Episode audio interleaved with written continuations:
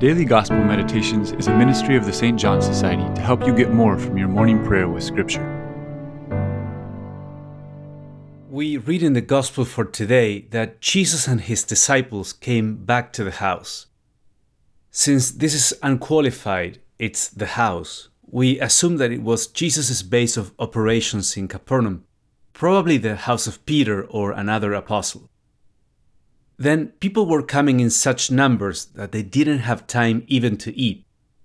Once more, we get to see how demanding Christ's public mission soon came to be in this initial period, especially because of his preaching and his miracles. Now, Jesus had to bear at the same time the cross of success, too many people wanting to see him at once, and also the cross of rejection from some people. Surprisingly, his own relatives took a very negative stance on what Jesus was doing. They considered he was out of his mind and came out to seize him. And that's a quite heavy cross, because you don't care so much when a random person says something like this, but it is particularly trying when it's people who are significant to you. Jesus knew that being faithful to his mission would bring these two kinds of crosses: excessive demands placed on him, and rejection from people significant to him. Now, how can we apply this to ourselves?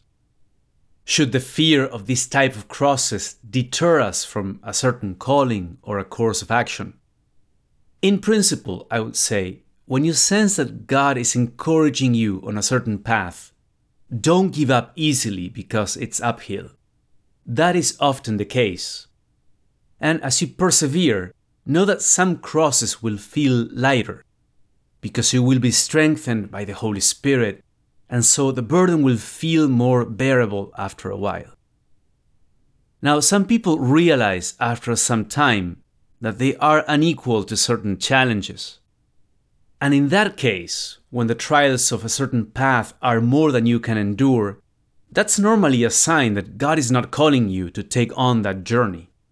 And I'm not speaking here about basic duties of justice, but of taking on a particular vocation, mission, or project. So, what are the crosses that you find in your path right now? Which of them are the result of your choices to serve Christ?